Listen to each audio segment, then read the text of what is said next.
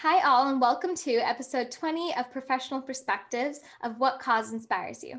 I'm your host, Alicia Gupta, and today I have with me Janani. What Cause Inspires You is a podcast founded for students ages 13 to 21 to be able to share the service they're doing in their communities. We recently launched our Professional Perspective series in order for experts in their field to give insight to our youth about how to make a stronger impact and accelerate social justice movements. Janani is a writer, content creator, and mental health advocate. She started on social media to tell her story about healing and understanding the world from a personal perspective. She did not want any other person to go through college the way she did, and strongly believes that the more we openly communicate, the more we can understand each other as time progresses. Hopefully, every conflict will subside by then. The podcast series will be available on Spotify and YouTube under Humanity Rising Voices. And Janani, it's great to be able to speak with you today. The pleasure is all mine. Thank you for having me. Of course. So first, uh, mental health. What why what drew you to that topic? So, I've I've always wanted to be on social media. Um, I was one of those twelve year olds, or I guess thirteen year olds, who just genuinely loved Tumblr. Um, I loved YouTube. I loved Tumblr. That was when like Elle Fowler, all the beauty gurus started. Um, and then I got onto Tumblr, got onto Instagram. I was always one of those like first people to end up using the app and really loving it.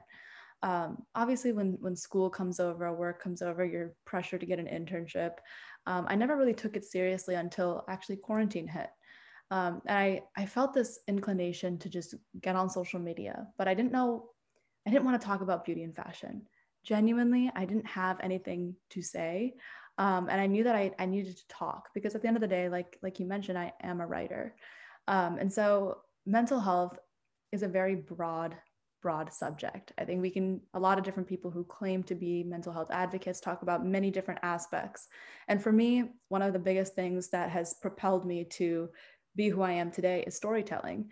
So uh, you know I, I really had a lot of trauma in a very short amount of time. You know, college was a very difficult situation for me to be in, um, mentally, physically, and I was in a lot of really tough situations from from when I, when I can even remember. I think I was six years old when a lot of that trauma kind of set in, and I felt like in the Indian community, especially, it's it's really hard to talk about these subjects with our parents.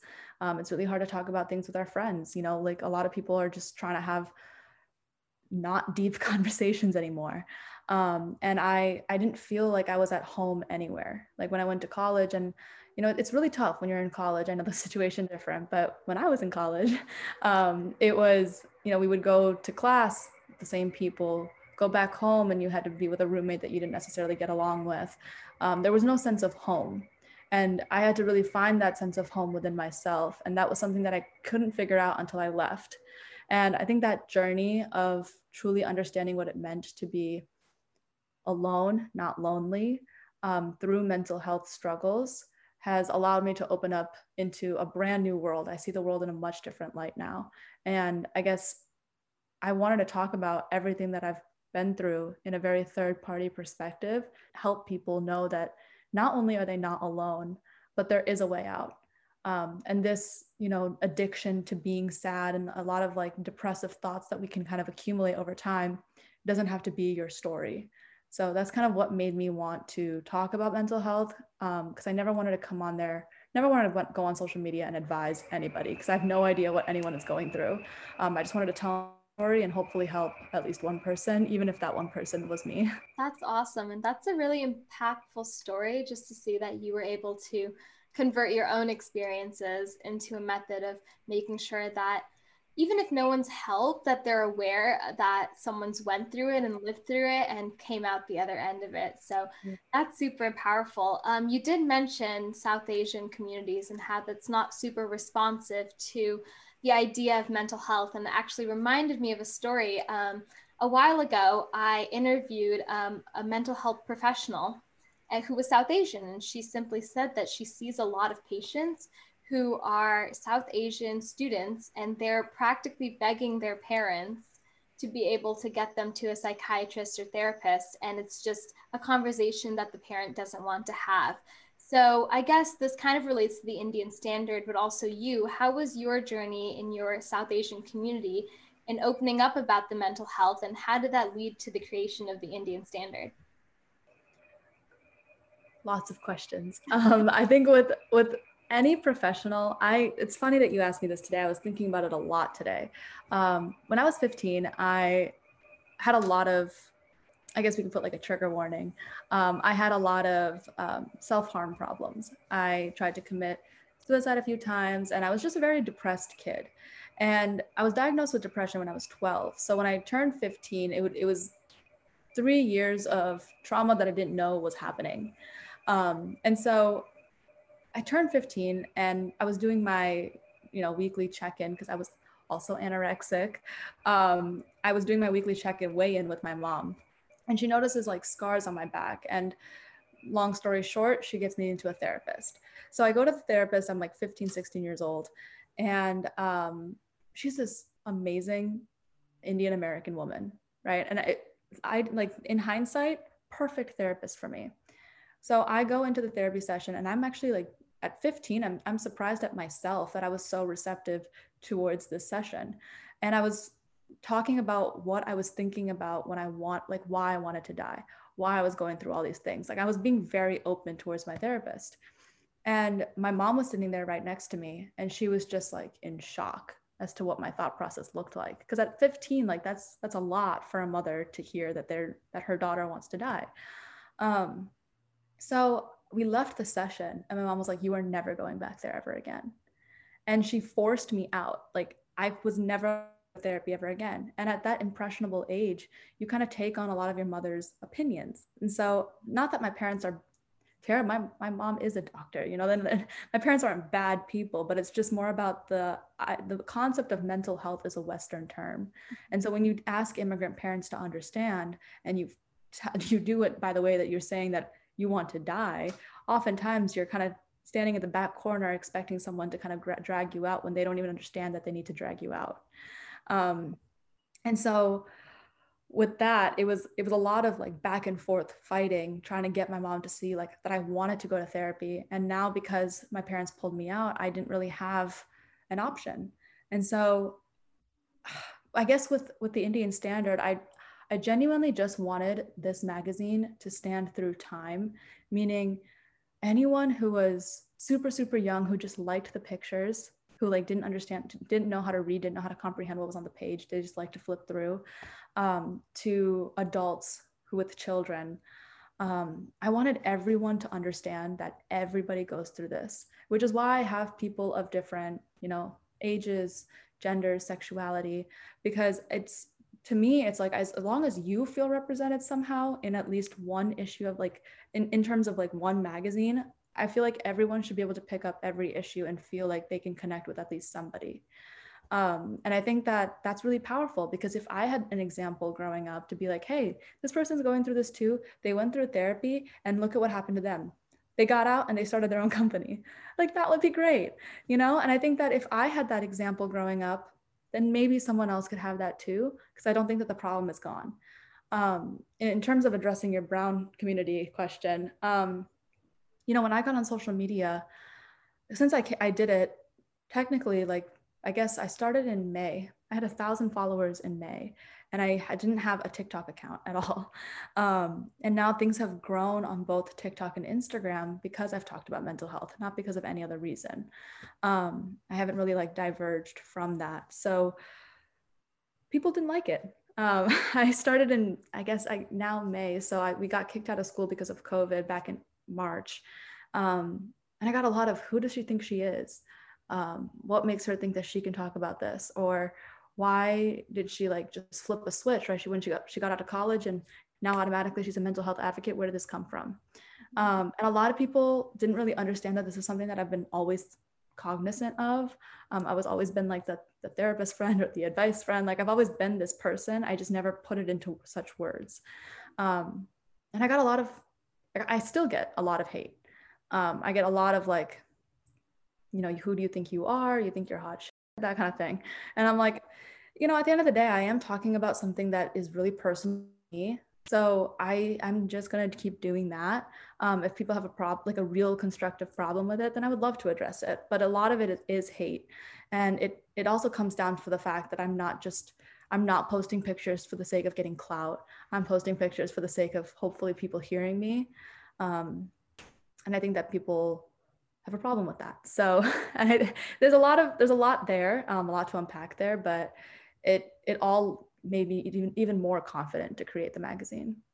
That's that's beautiful, and I think I can definitely resonate with that feeling because I came out of a cyberbullying issue in high school, and mm-hmm. so my almost sophomore to senior years of high school was like a lot of my experience was kind of shadowed by cyberbullying. And so, coming out of that, I started the podcast. And my very first episode was about cyberbullying. And I was met with the same yeah. exact co- comments as you. They were like, oh, who does she think she is?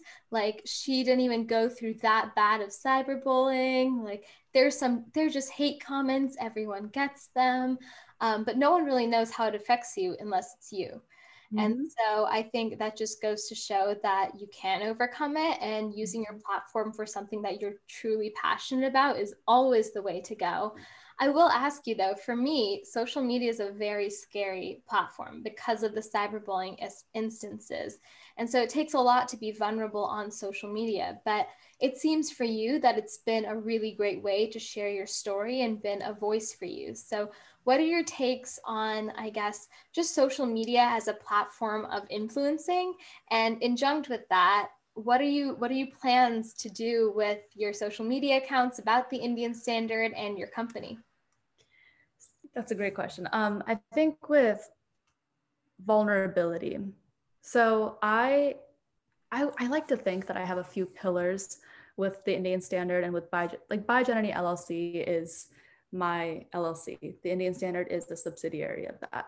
Um, and so when you when you think about pillars, I think vulnerability, creativity, a lot of that mind, body, and soul wellness, spirituality, kind of all flows into biogenity. If I am sitting here promoting that vulnerability, honesty, feeling out your feelings, being true in your own space, I have to exemplify that. Um, I can't sit here and tell people to be vulnerable with their feelings and then post a picture about golden hour. You know, like I have to sit here and I need to talk about what what I'm uncomfortable talking about. Um, and I, if I want change, then I need to lead by example. Um, and it's not always easy. Like I, I cannot sit here and tell you that I want to take an Instagram picture every single day. I do not. Um, there are most days that I would would rather, like even if I have my makeup done, even if I have like it has nothing to do with my self image. It's just taking a picture. It's just a lot of work. Um, and I that's why I utilize stories so much. But and my TikTok account. Like my TikTok account is my favorite thing to post on just because it's so quick. Instagram is definitely the most fruitful, in my opinion. But, you know, being vulnerable on social media is very, very difficult, but it's something that I just had to bite the bullet on um, and kind of just do it because I knew that I wanted other people to do it. And that feeds into the Indian Standard and Bigenity in terms of future goals because I want this company to grow into a space that has multiple different avenues. Um, you know we all have our own like 10 year plans and everything. Um, but i would love to create a space that you know when you when you hear the name or when you walk into the space you genuine metaphorically you genuinely feel like you're heard. Um, and you walk away from the experience of my company knowing that you have a, a piece of someone's story. You know you have a piece of someone's really vulnerable moments knowing you know that we're all connected. Because when you sit here and you read the stories in my magazine i hope you feel like wow this person really shared their mental health experience. This person was about to die came out of it and wrote down their story. You know and i'm not even talking about me um, it's just the people in the magazine who are so vulnerable and and so brave for doing so that i want the people reading it feeling like wow you know maybe i can do that too I'm going through something and I, I would love to talk about it. And I hope it inspires conversation. Um, so I just I just want the world to feel like we're all connected and we all have an impact on each other. It's just the domino butterfly effect. And you know, these are all things that matter. And I think that sometimes we we don't really take it into account how much our word can travel.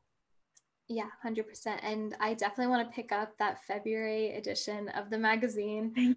Super excited. I saw you post about that. So I'm very excited for that edition. Um, I have this perception of the world that every person that you encounter, whether it's a story that you read, a podcast you heard, or even someone you met in the grocery store, plays a part in your story and you play a part in their story.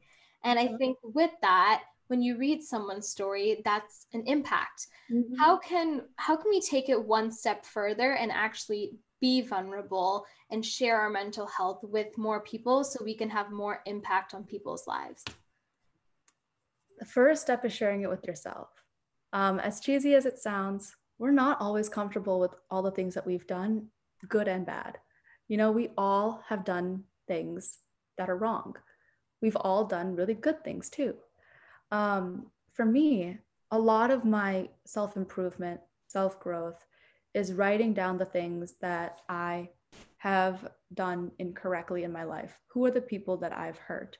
who are the, and it could be myself it could be my parents it could be the way that i've spoken this argument we've all made those mistakes mm-hmm. right they don't have to be like grandiose errors that we've made but just like little little things like when did i speak out of turn when did i hurt someone's feelings did i did i do this did i do that sometimes i will um, most nights actually i write down all the things that i've done i've done wrong all the good things that i've done um, and that helps kind of understand your sense of self or your ego the moment that you can put your ego aside and let your intuition carry you, that's when you can be a lot more vulnerable.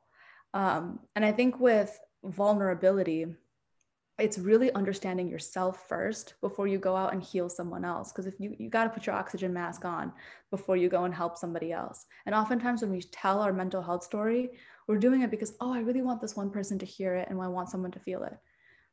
A lot of times I post on social media because I want to share it.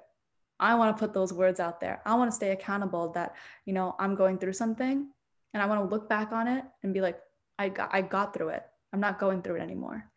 Um, it's not about necessarily changing the world because we ourselves, the moment we change ourselves, we are changing the world.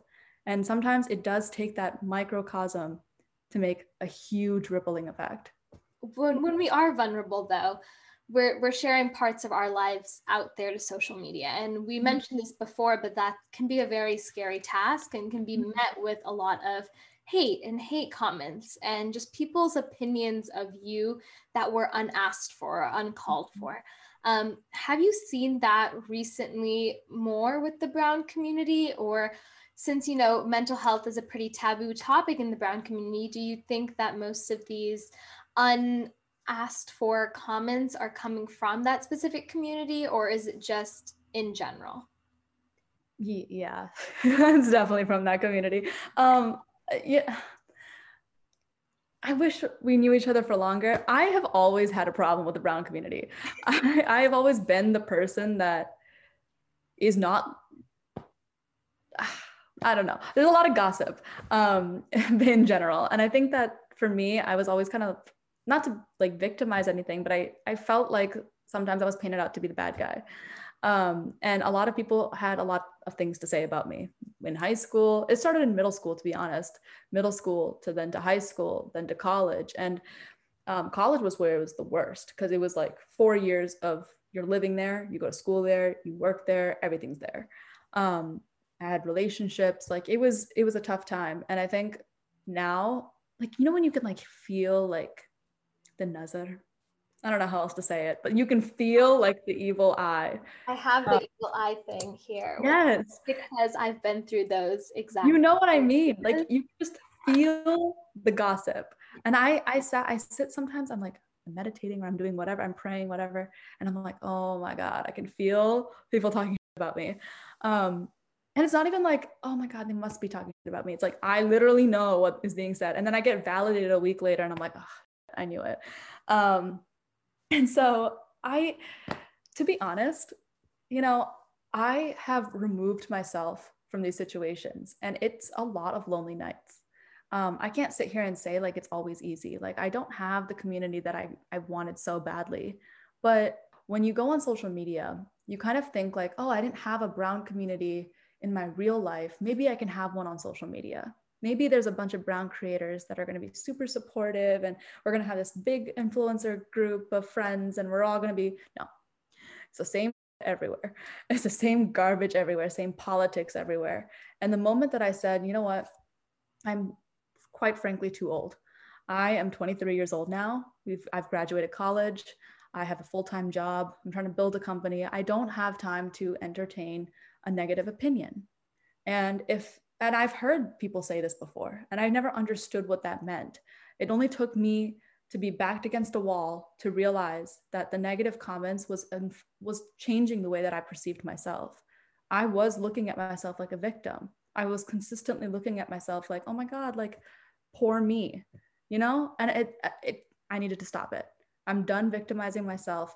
I'm done putting myself in the back of the corner and I'm going to stand up with or without you.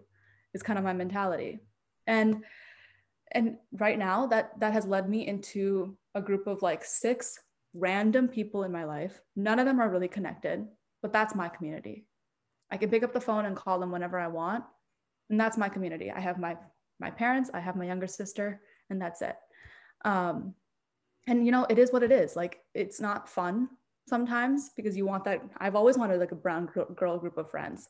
Always. You i can tell you do too. We're we're on the same exact page. I'm all you see these tiktoks and you see these brown girls and they're so cute and they're all like huh, like dancing and i'm like how do you get that? Like i i've never been able to get that. So you know it's it is what it is and at the end of the day like we're both trying to grow something bigger than ourselves. We wanted to stand past our time. Um, and it's, you know, I want the Indian standard to be here regardless if I'm alive.